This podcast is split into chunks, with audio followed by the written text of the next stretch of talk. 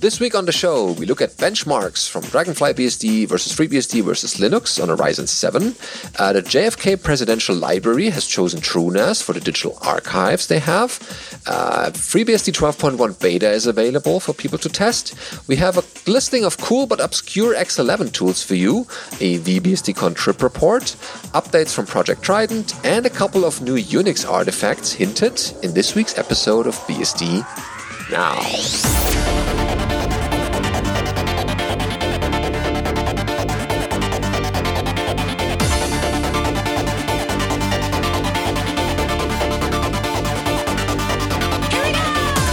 BSD Now, episode 318, the TrueNAS Library. Recorded for the 2nd of October 2019. Hello, I'm your host, Benedict Reuschling. And I'm Allan Jude. Yeah, as always, and we have a very nice show prepared for you today. Uh, starting with headlines, uh, a little bit from the uh, performance benchmarking area. Uh, we have an article about Dragonfly BSD 5.6 versus FreeBSD 12 versus Linux on the Ryzen 7 3700X. Yep. So the 3700X uh, versus, I guess the other one was uh, Ah, Ubuntu 1904 and OpenSUSE Tumbleweed. Ah, yes. Mm-hmm. So this machine is at. It doesn't say how many gigahertz. Handily. Anyway, looking at the tests to begin with, in the Go benchmark, uh, numbers vary quite a lot. Mm, oh, strongly, yeah. And that doesn't seem to make very much sense. Yeah, so less is better here uh, in these graphs. So, mm-hmm. so showing yeah, FreeBSD being much worse uh, at this particular Go benchmark, but doesn't really explain why. I'm sure there's some reasonable explanation, and that FreeBSD should be doing much better than that. Oh yes, for sure. Someone should look into that. Yeah. So then, when you look at the vanilla uh, Go JSON benchmark, you see much more reasonable numbers where FreeBSD is uh, right in the the grouping with uh, the two different Linux releases. And you see uh, FreeBSD 12 with Clang is uh, slightly faster than with GCC 9. Ah, yes. Mm-hmm. That makes uh, it a bit look more better in this regard, or at least in this benchmark. Uh, benchmarks always uh, look in certain areas uh, that other benchmarks might not look. So there's different uh, numbers and data, uh, and at least it gives you an overview. Although with some of these, if you're just benchmarking Go and it's not depending on any other thing, you would expect all the results to be the same. And seeing wildly different numbers suggests there's more going on there than it seems, and one would uh, want to know more. Yeah, I don't know what's going on with the Go build benchmark, but for some reason they ran the version the Dragonfly one 15 times and it has a looks like a very large uh, standard error. Is there some caching involved here in the building or I don't think it's that. It's just I'm guessing they ran extra runs of the test because they uh, were seeing very large variance in the numbers. And so that probably warrants further investigation. Um, but looking at their Java test, uh, this is more like what you would expect with all of them within a very tight range. Although Dragonfly seems to be a little slower there, and I'm guessing there's some reasonable explanation for that. I'm guessing the answer is not the Dragonfly is in fact slower. Um, and so, again, you know, all benchmarks need to be taken with a grain of salt.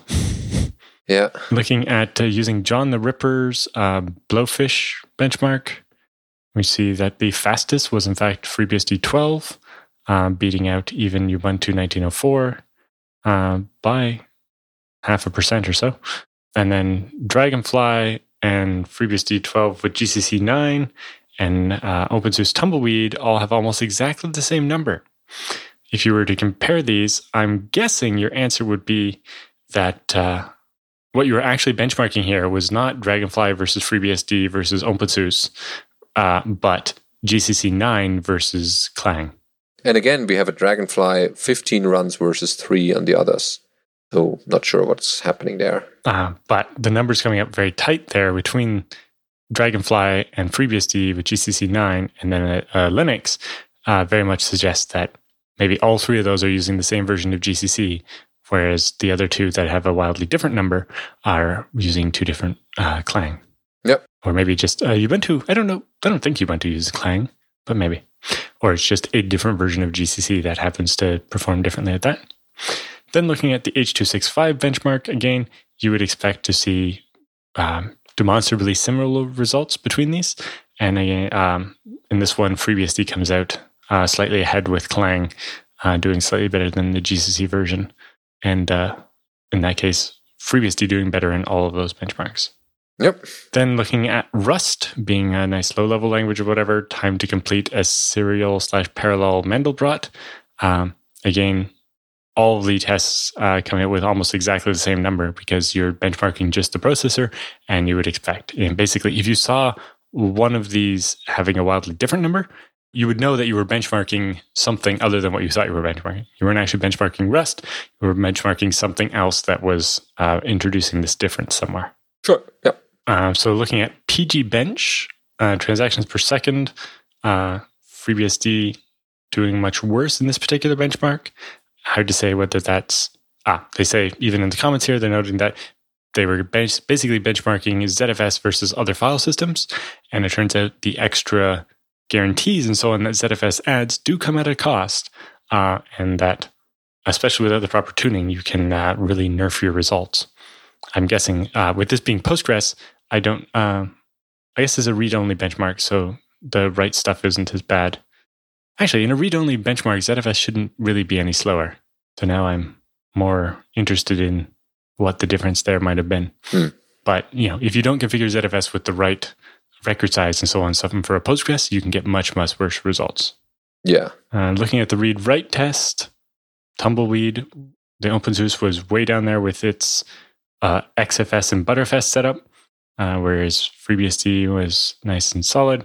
Uh, but Dragonfly was faster, and the Ubuntu with ext4 uh, being the strongest. But uh, again, you can see there are different compile options and some other differences in there as well. That might help there, yeah.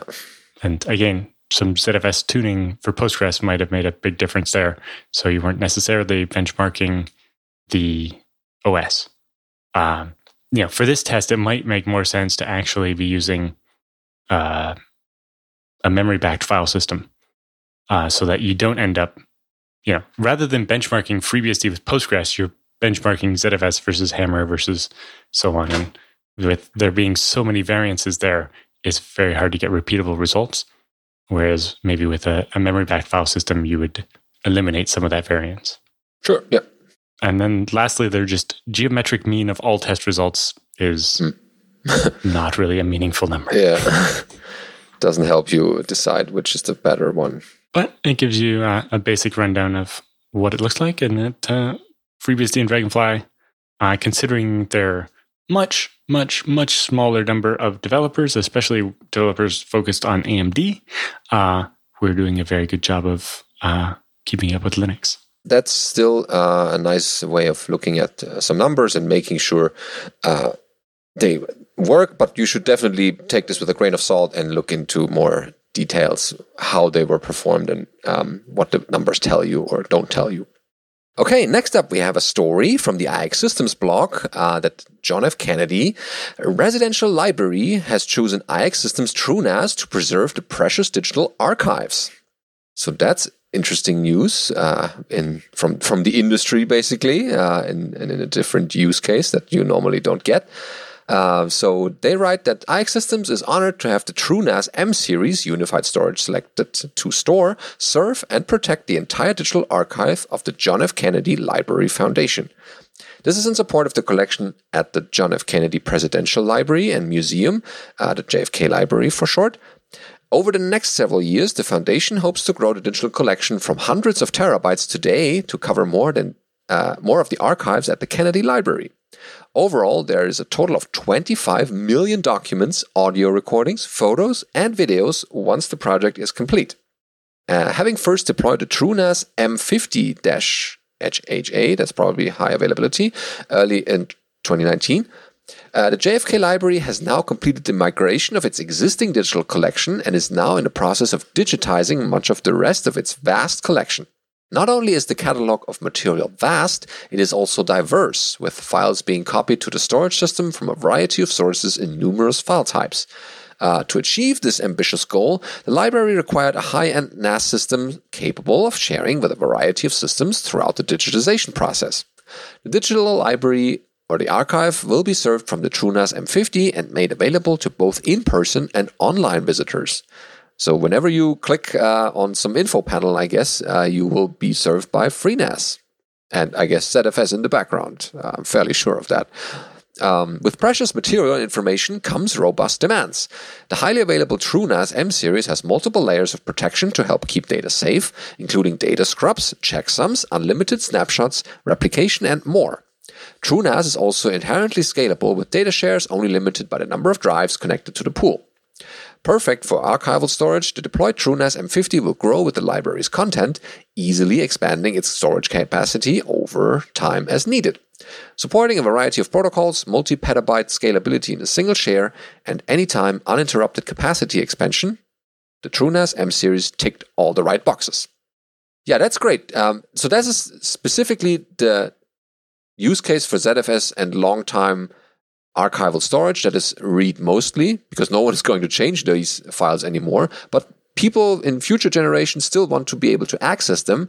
And ZFS is able to not only make sure that the current data is safe, but also the data on the um, on the on the archive tapes, basically. Being able to do a ZFS scrub to make sure that all the data you have is not bit routing is really important when you're going to store this data for 100 years or more. And you remember the examples that IX Systems always had on their website where, where there's just a single bit changing in an image file that would completely screw up the image.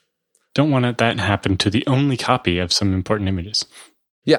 Luckily, the advantage of digitization is that we can have many copies of these.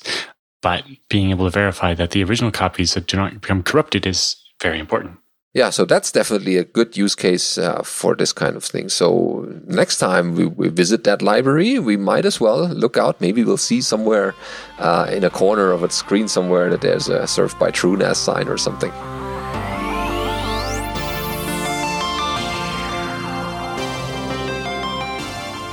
Time for the news roundup this week.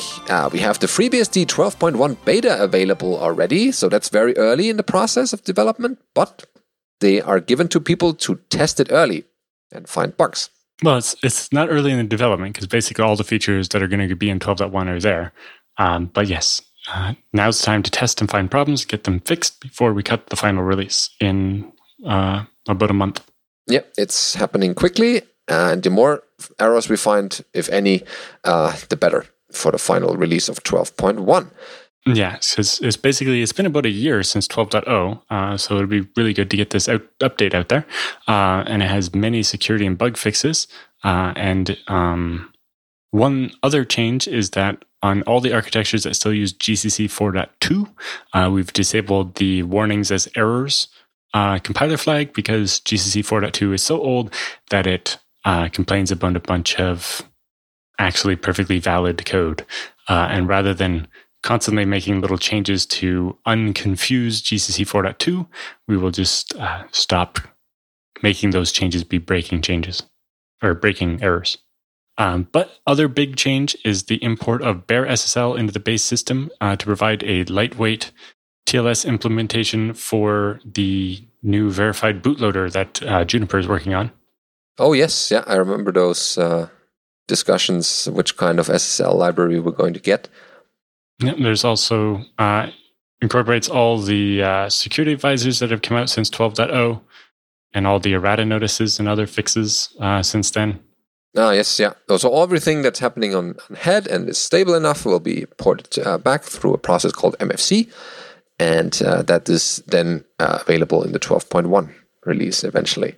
So yeah, help test uh, if you have some time and report any issues that you find or any drivers not working anymore, but um, definitely uh, give us some feedback about this. All right, our next item here is called Cool but Obscure X11 Tools. More suggestions in the source link uh, here uh, on our show notes, of course. And uh, This is a small collection of tools for the X Windows system. For cool terminal tools, uh, see Kristof Kovacs' uh, cool but obscure Unix tools. That's also linked from the article. Uh, all applications have been tested on FreeBSD, but should run on other Unix-like operating systems as well. Uh, this page is still work in progress. So there's a whole bunch of programs and, of course, screenshots of each of them uh, that you can find on LX11. Yeah, like uh, AS Clock, which provides a little clock and calendar. Uh, Free42 is a very nice uh, scientific calculator. Oh, yes, the HP42S scientific calculator. FSV2 is a 3D file system visualizer, uh, like the FSN that was in uh, SGI IRIX. Basically, visualizes where your space is going. So you'll see the files that are taking up most of your space will appear as big blocks, and the tiny files will be tiny, and so on. Uh, Micropolis, uh, which is a open source version of SimCity. The sun clock, which is super useful, uh, basically shows a world map and shows where the sun is right now. So you can easily tell, you know, might the people I want to talk to in Europe be awake right now? Or would it be too late and it would be, you know, rude to ping them right now? yeah, some of them are useful, some of them are more historical, like the ones for the punch cards. X026 is a key punch emulator to simulate an IBM 026, perfect for writing Fortran code uh, on Hollerith punch cards and uh, getting a clear picture of how laborious data input was back then. If you want to play with a punch card. Or a little further down, uh, if you miss uh, Pac Man, there's X Chomp, which is a clone of the famous arcade game Pac Man for X. Uh, yeah, it's just another package install away or X abacus if you want to use an actual abacus. Yeah, well, all these calculators and computers are so complicated. X ASCII just provides a an ASCII uh, code table. So you know if you need to know that the uh, ASCII code for uppercase L is seventy six, super helpful. Or if you are wanna playing a round of Galaga, there's X Galaga. Uh, yeah, shoot them up. X invaders as well. Or what can come in handy, X kill, in case a, a window is frozen and you can't uh, kill it anymore. There's X kill, which gives you a kill cursor, and then uh, just snap that window and it will disappear. Here you go. X Lennart is a modification on the old arcade game X Bill, an evil and unpopular computer hacker named Lennart tries to install his malicious init system on various BSD and Linux systems. uh, like in the XBill program, the player has to hit him and restore the infected systems. wow, this is oh that that hits yeah. or once the holiday season has started, there's X Snow. Let it snow on your desktop. Or uh, X Mahjong. Ooh, X Man if you want to have your man pages in X instead of in your terminal. Not sure why you would care, but oh yeah. Speaking of terminals, there's also X uh, term, of course. Yeah, well, I'm I'm sure most people are, have have seen that one before. um, X Post-it lets you just stick Post-it notes on your screen. I could use that some days with no passwords on them, of course. Yeah, there's good find in there. Yeah, very nice. Interesting tools. Uh, so next we have a trip report from VBSDCon. Oh, yes. Uh, this one's from uh, Michael Dexter. So, the fourth biennial um, VBSDCon was held in Reston, Virginia on September 5th through the 7th and attracted attendees and presenters from not only the Washington, D.C. area, but also Canada, Germany, Kenya, and beyond. While MeetBSD caters to the Silicon Valley BSD enthusiasts on the even years, VBSDCon caters to East Coast and DC area enthusiasts on the odd numbered years. Uh, VeriSign was a, again the key sponsor of VBSDCon, um, but this year entrusted the organization to uh, a team led by Dan Langille and um, uh, Mark. Uh, what's his name? Felder. Yes, Mark Felder. Thank you. Um, and you know Dan, you probably know as the uh, lead BSDCan organizer. Right? Um, it worked out very well. Uh, VBSD kicked off with a hackathon on the Thursday night where people worked on projects and um, slides or just caught up with each other and managed their jet lag with a combination of conversations and visit to many local food options. then the talks kicked off with uh, Paul Vixie's timely in-depth analysis of DNS over HTTPS and the risks that it presents, and then was followed by John Baldwin's tour of the in-kernel TLS work done by Netflix. Um, so while both of those talks were also at EuroBSDCon, they were both quite different when presented at Euro.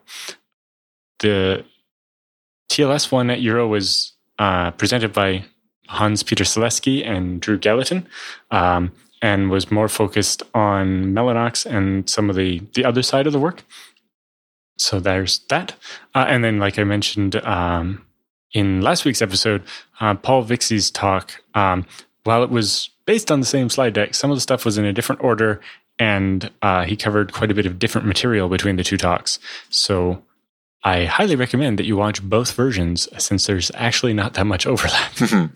Which is good. They're just two weeks away from each other. Yes. And then uh, Dave Fullard gave his talk transitioning from FreeNAS to FreeBSD, uh, which tells an interesting story of uh, one of the paths that we use to get new FreeBSD users is by converting uh, people who are just using FreeNAS kind of casually and making them into more hardcore power users and getting them over into vanilla FreeBSD and letting them tinker with things and learn more. Uh, and then Brian Callahan also hosted his uh, parallel tutorial running uh, or learning to do OpenBSD through its porting system. Then after lunch, Shawn Webb gave his State of the Hardened Union about Hardened BSD. And then Benedict uh, gave his talk on how his university has replaced Oracle database with FreeBSD, ZFS, and Postgres, because that's what people are more likely to see out in industry and you know to get out from under the thumb of Oracle. Oh yes, yeah. Uh, and then uh, wrapping up the day, Michael Lucas gave his 20 years in jail, uh, FreeBSD jails then and now, to go with his new released, uh, newly released FreeBSD Mastery Jails book. Then Friday night, people got to hang out uh, and do stuff. On the third day of VBSDCon, uh, started with Colin Percival's talk, 23 years of software side channel attacks. Highly recommend that. While it might sound like it'll be over your head, Colin did a very good job of explaining it. Well, still having the technical detail, but making it understandable to those who are not that well versed in that particular area. Then I did my talk, uh, explain to me like I'm five, how ZFS caching works. Then Michael Dexter did his ZFS performance results across six operating systems, uh, comparing the performance of OpenZFS on TrueOS, FreeNAS, CentOS, Debian, NetBSD, uh, OmniOS, uh, and macOS and Windows. Then after lunch, Connor Beh gave his talk about uh, how they use FreeBSD at work, including network storage infrastructure and networking with pfSense. So basically, pfSense and FreeNAS and how those uh, enable their business. And then Kurt Mosiejczuk gave his heartfelt talk, Care and Feeding of OpenBSD Porters. And then finally, uh, Aaron Poffenberger gave his Road Warrior Disaster Recovery, how to have secure, synchronized, and backed up laptop so that when you're on the road, bad things don't happen. that was a good one. And then we wrapped up uh, with a BSDCan inspired auction, uh, raising money for the local Shriners Hospital. Yep, that was also a nice gesture from the conference. All right, yeah, that was very nice as a trip report. Uh, next up, uh, we have a bit of an update from the Project Trident. Uh, so there is the seventh update to the 12th branch, I would say, uh, available now. And they have, of course, a full list of package updates. Um, they have 130 new packages, 72 deleted packages, and 865 updated ones. So that's quite a list. Uh, but do they have other updates despite uh, the number of ports and packages? Basically, updating to a newer version of 12 stable and then the packages. Okay, yeah. So I think a semi-automated uh, snapshot build. Yeah, uh, so people can upgrade to that one, and uh, yeah, if there's more in the future, we'll also cover that. If there's some major release happening, or they will have some functionality added to it. Uh, next up, we have an interesting things for the historians among us. Uh, a couple new Unix artifacts over at the TUHS, which is the Historical Unix Society. Uh, yes, the Unix Heritage Society. Heritage, right. Um, that kind of in, also connects a little bit to uh, because Warner Losh's talk also had uh, reference to that. And uh, yes, that uh, this is basically the archive where a lot of that information came from for Warner's talks. Mhm.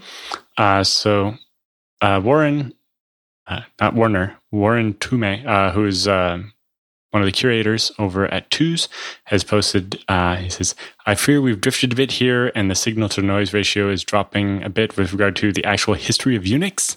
So, can we please have no more on the relative merits of version control systems or alternative text processing systems?" so, I'd like to try to distract you by saying this. I'm sitting on two artifacts that have been recently given to me uh, by two large organizations of great significance to Unix history who want me to keep mum about them, and they are going to make announcements about them soon for some definition of soon. Uh, and I am slowly going crazy as I wait for them to be officially released. So now you have a new topic to talk about. well, that's a teaser. Indeed. Uh, if there is an actual uh, announcement of some sorts, we'll definitely be behind it in covering that. Uh, but for now, it's speculation. Uh, looking at some, of you know, a number of people saying, you know, uh, we wish we had more stuff from the V0 through V4 eras, but we don't know that much of that might even, you know, we don't know how much of that even still exists. So uh, our hopes there are not necessarily that high. Yeah, but some of the major comp- companies uh, they mentioned that they could still be sitting on some old hardware they want to get rid of. Uh, in general, the hardware is not necessarily that interesting. However, uh, they do note some stuff, you know, old version of troff, uh, we still have some source files or source file names in the deleted directory entries of the V6 distribution because, you know, the media was, nece- was uh, reused and so on. They found the names of deleted files, but not the content and so on. Yeah, so uh, preserving the Unix history, uh, we covered this in our last episode a bit, is good for future generations to see, you know, how we got here and why things they are evolved in the same way they are, or why are tools behaving a certain way. Okay, we are jumping right into the Beastie Bits now. First item we have here is NetBSD machines at Open Source Conference 2019 in Hiroshima. Uh, that's always interesting because uh, Japan and NetBSD means interesting uh, machines you don't normally see unless you're from that area. And I'm fairly sure there will be plenty of pictures. Yes, there are a couple of uh, Twitter posts. Yep, you can see the picture of the little booth here. They have an uh, XM6i and a bunch of all kinds of special machines going on here. Oh, yes. And they have uh, lots of stickers and stuff they were giving away as well. Huh, nice. Uh, they had an Omron Luna uh, 68K with a NetBSD PCM audio device. They have a Twitter stream running on a Sharp X68030 using the X68K port of NetBSD 8 or 9 even. XM6i team has a donation request for an MC68060 uh, RC75 revision 5 CPU for support of the 68060. I have a Luna 68K emulation uh, running on NetBSD on AMD 64. It's cool. An XM8 NEC PC8801 emulator and a PC 6001 VX emulator. Uh, NetBSD running on the Pinebook uh, with desktop and camera and everything. So some modern hardware mixed in there as well. Yeah, it's not just uh, historic uh, parts. Oh, here we go. Uh, OMX player on NetBSD uh, eARM V7HF on a Raspberry Pi 3 with a HD Pico laser projector. Ooh. I missed I missed the Raspberry Pi part of that at first and thought they somehow were running NetBSD on the projector and got really excited. of course it runs NetBSD. that would be awesome. but they have a, a ton of different pictures there. So if you're interested in some of this old rare hardware, definitely worth checking out. Uh, then we have some adoption news. Uh, Hyperbola, a GNU Linux OS, is using OpenBSD's Xenocara. Uh, so they have an announcement on their website at hyperbola.info. So they write that as Xenocara follows the same goals than our own packaging guidelines and stability and security concerns, uh, they have decided to remove X.org and use Xenocara as their default provider of display servers for or display server for the X Windows system. uh, which means that the Milky Way version 0.2 will be the last version supporting X.0. And they write about Xenocara that it provides a framework to host OpenBSD modifications and to automate the build of the module XOR components, including the third party packages and some software maintained by OpenBSD developers. Ah, so this is uh, not only available on OpenBSD alone anymore. Yeah, I was wondering uh, how much work it might be to actually get Xenocara running on another OS, especially uh, when that other OS is Linux based rather than uh, a BSD, because it would be a little bit further apart. But yeah, uh, so if you're not familiar, uh, Xenocara is basically a customized uh, X server that utilizes a dedicated uh, underscore X11 user by default to drop privileges and perform privilege separation in accordance with OpenBSD's least uh, privilege policy. And it includes several other projects like CWM, their stacking window manager for X. Oh, great. That's good news. And just quick looking at their to do list uh, for migrating to Xenocara. Yeah, what's left to do and uh, help wanted. um, it looks like it's auto generated. Ah, so they have a bit of uh, work to be to be going. I'm not sure. It looks like most of it is marked as complete. Oh, okay. Well, then maybe other Linux distributions uh, might follow that example. Who knows? Yeah, it would be interesting to see if there ends up being a Xenocara Dash portable version. oh, yeah. Why not? I mean, many of the, Linux folks have uh, looked closer to uh, Wayland now, but who knows? Maybe someone are still on X11. Uh, so next up, uh, if you're interested uh, in a job, uh, Cisco Talos's um, security intelligence team is hiring a FreeBSD engineer. So if you receive general instructions for new responsibilities from your supervisor, can maintain, troubleshoot, deploy, and monitor networks and servers and systems. Uh, if you can recommend and plan future expansion, and have at least three years of Unix or BSD system and experience. They prefer a bachelor degree, but not required, and the ability to troubleshoot systems and networks. Uh, then you should apply. They're looking for people with FreeBSD and VMware experience. Uh, NetApp experience is a big plus. Uh, ability to write and debug Perl and shell scripts, and familiarity with common protocols like DNS, LDAP, DHCP, ActiveMQ, MySQL, Apache, etc. And of course, strong interpersonal and communication skills, especially because I think part of the team is remote for this work. Mm-hmm. But um, we know some other people on those the, the Cisco Talos teams, so uh, you will be part of a very good team. So if you're interested, you should uh, follow the link there and you can apply you never know uh, where you end up and what kind of interesting projects you're involved.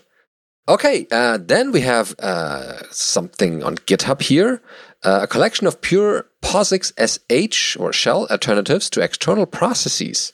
Yeah, so instead of forking out to uh, some other process, uh, ways of doing it in pure shell, which is always much, much faster.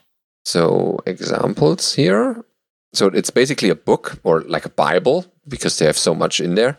Uh, the goal of this book is to document commonly known and lesser known methods of doing various tasks using only built in POSIX shell features. Using the snippets from this Bible can help remove unneeded dependencies from scripts and in most cases make them faster.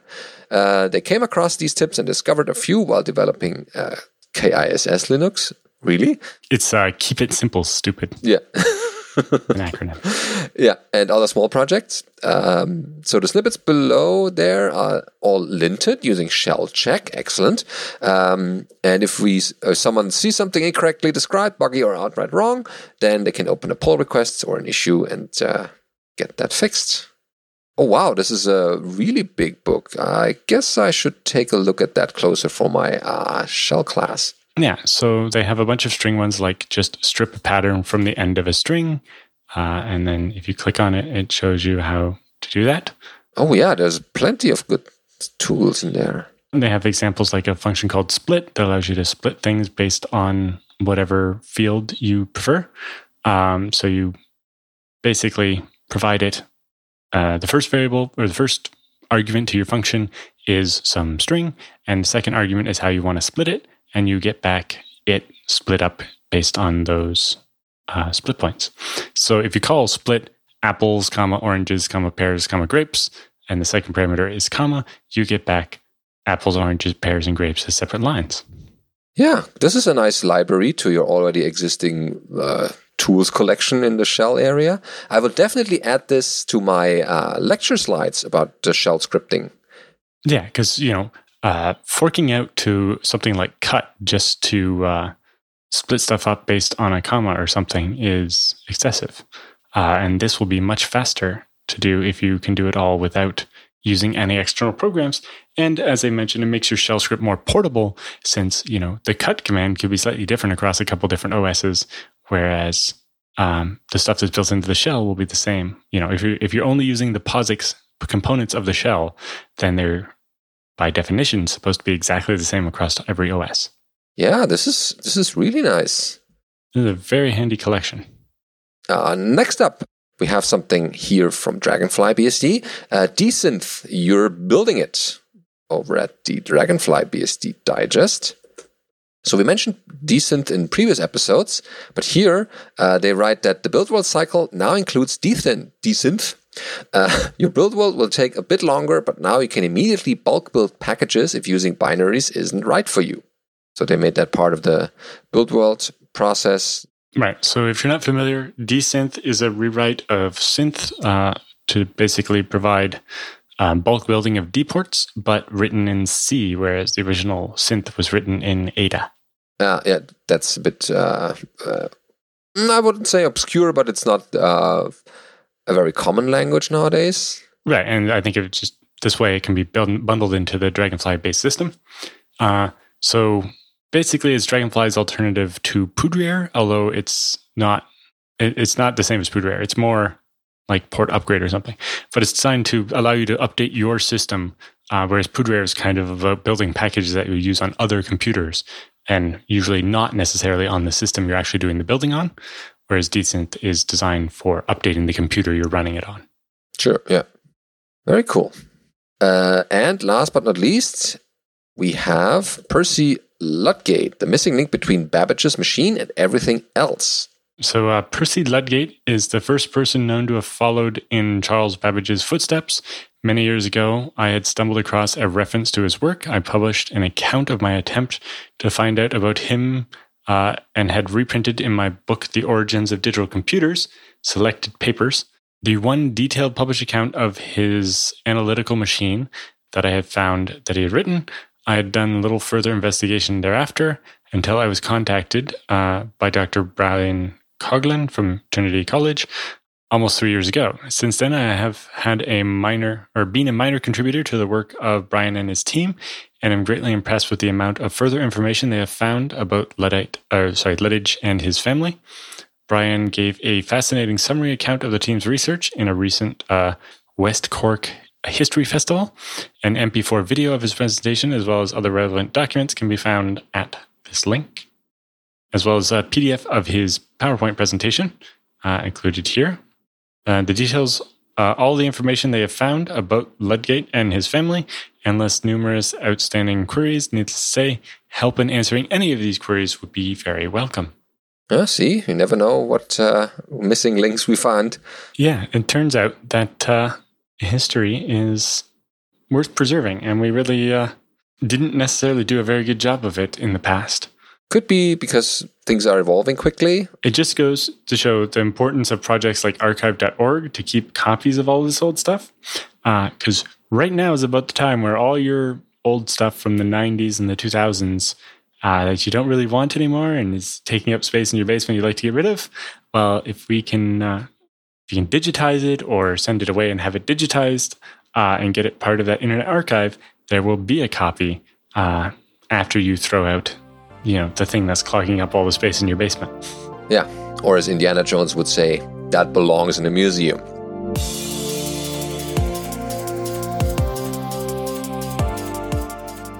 Time for feedback and questions this week. Uh, always interesting to fill this section with feedback and questions. So send any questions you have to feedback at bsdnow.tv. And this time, someone called Bruce uh, did something right. So now Bruce not only has a question, but in the meantime, he also found a solution and didn't keep the solution to himself, but he sent also a follow up uh, with the solution here, or at least an update, uh, so that we also can see uh, what the solution was or how he got this uh, running. Uh, but first, the original question. Uh, down the expect rabbit hole, it's called. Bruce writes, Hi, I have heard good things about expect, uh, mentioned on BSD Now in a previous episode. Expect checks any command for a quote expected result unquote to be used in shell scripts to make them uh, the logic more useful. I'm trying to install the expect package on FreeBSD 11.2 and run an example like user local bin uh, expect underscore auto expect. Uh, the expect package installed fine, but it expected TCL. This was not a listing depend- a listed dependency, but was apparent when you looked at the example scripts. So he has an example for the expect auto expect. So yeah, when it actually looks at the source code for the expect auto expect tool, it's a shell script that just invokes TCL uh, shell, and then the rest of the code in the file is in TCL. So he says uh, doing a package search TCL gives many results. Um, I did a package install TCL 87, uh, but it has no man page. I did a package install TCL manual dash 2013 1001. You could not find the manual or man page. It uh, does not have a ports maintainer, and I would consider becoming a doc contributor if I could find the documentation. I feel like Alice in FreeBSD Wonderland. Yeah, if we have any suggestions uh, to how to solve that. And as I mentioned, he uh, continued his search while we uh, recorded this or uh, before we could record it. So he has an update to his um, earlier question. Uh, and his update goes Update tried some command on another server and it required TCL, the tool command language, as a dependency. I'm able to use expect without TCL. Yeah, so I'm guessing on the other system, TCL 86 might have already been installed, and that's the only reason why it wasn't installed as part of expect. Hard to say. Uh, anyway, glad you got it working. Uh, and let us, if anybody else runs into problems with this, let us know. and We can maybe chase up the ports people and see what it is uh, we need to do to get it fixed. Uh, yeah. Or if you have any other news about TCL, we don't hear too much about that uh, command language nowadays. Uh, if you're a ninja or a guru in that, maybe you have an, a story about that for us or a blog post. Uh, uh feedback at bsdnow.tv is your address. Uh, so thanks for that. Next up is David with a netgraph answer even oh wow. Uh, david writes hi guys. Regarding the usage of netgraph with jails uh, there is a very nice video from devin teske at meetbsd 2016 oh yes uh, i was there and remember it.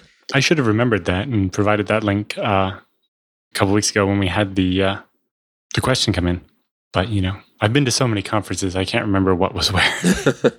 and it shows that we have uh, active listeners who are connecting in the dots for us in case we don't do that. Yes. Um, and I think that video should be up in the papers.freebsd.org site as well. Uh, even better, that connects all the, the talks to each other in, in one place. I have to uh, look at the paper site a little bit more. It seems the uh, the menu has gotten a bit wonky after the last update to Hugo yeah, a bit of uh, uh, facelifting there. But the talks are there, uh, and it's just the presentation that needs a bit of uh, polishing. So, yeah, David, thank you for that. Uh, that completes this uh, question and answer now. very nice. And last this week is Mason with Beeps question mark. Ah, I see where this is going. This is our, qu- our question we put out to people. Yes, this is part of our ongoing quest to solve the beeping from your laptop. Mm-hmm. So Mason writes, I'm curious how beeping is handled in FreeBSD. On my ThinkPad T420 running FreeBSD 12, when I wake from sleep or when something beeps on the console or inside X, the beep is almost painfully loud. In X, the xset command seems not to work as advertised, and this probably wouldn't help with the ACPI events in any case.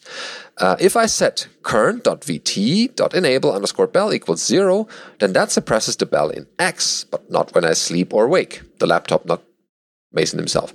Um, setting hw syscons.bell seems not to be relevant when I'm running VT, but I don't want to suppress it, I just want to make it quieter. Thanks in advance. And yeah, that's our question here. Yes, I'd be interested in the answer to this as well, uh, because Lenovo X220 that I strap to my exercise bike makes that terrible beep when you wake it up from sleep. So, you know, I open it up and it powers up, and then suddenly it's just like, beep! like, Jesus Christ. I'm... you would think that the engineers who built this didn't like found this also a bit loud when they prototyped this machine? Yeah, I don't know. I don't know if it's something kind of specific to FreeBSD or what. Uh, I've not tried it uh, running anything other than FreeBSD on my laptop, but um, yes. So if you know how to make the beep less ear splitting, uh, that would be great. Uh, and please write into feedback at bsdnow.tv and tell us all about it. Because we have at least like six or eight people who've written in uh, and are dying for the answer here. Yeah. I remember I was, I think it was at EuroBSDCon. Somebody actually commented about our question about it because I noted that at VBSDCon, uh, you know, with the one just after lunch, everybody came back to their laptops and opened them up, and you just hear like beep beep beep beep beep. It's like ah, you all, you too. if you're unsuspending your laptop during someone's talk, you really don't want a loud beep going off. Uh, that's why my new, it's not the only reason, but my Lenovo, my X270 has the hardware mute basically almost always on because I generally don't ever want sound coming out of my laptop. yeah, it's not what you want to have. That's not the right solution here. You do want the beep to work, you just want it to be pleasant and mild instead of sharp and stabby. in the ears, yeah. Okay, yeah with that note, uh, we end this week's episode. Hope you liked it. Uh, give us feedback on Twitter as well. We have a Twitter channel or Twitter account, of course, or directly via email to feedback at bsdnow.tv. Yes, email is best because then we get to keep it and remember to look at it. All right, see you next time.